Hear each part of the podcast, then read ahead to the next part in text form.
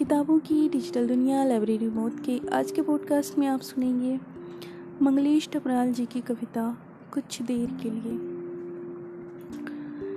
कुछ देर के लिए मैं कवि था, फटी पुरानी कविताओं की मरम्मत करता हुआ, सोचता हुआ कविता की ज़रूरत किसे है। कुछ देर पिता था अपने बच्चों के लिए, ज़्यादा सरल शब्दों की खोज करता हुआ।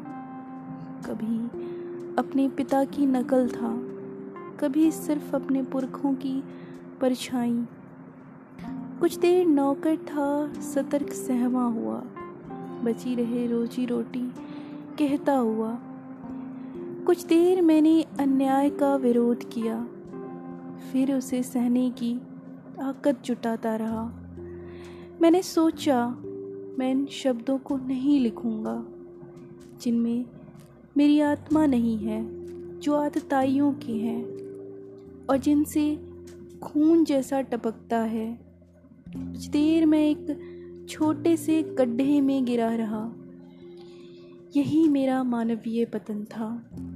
मैंने देखा है मैं बचा हुआ हूँ और सांस ले रहा हूँ, और मैं क्रूरता नहीं करता, बल्कि जो निर्भय होकर क्रूरता किए जाती हैं उनके विरुद्ध मेरी घृणा बची हुई है।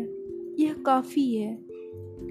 बचे खुचे समय के बारे में मेरा ख्याल था, मनुष्य को छः या सात घंटे सोना चाहिए। सुबह में जागा तो यह एक जानी पहचानी भयानक दुनिया में फिर से जन्म लेना था, ये सोचा मैंने कुछ देर तक।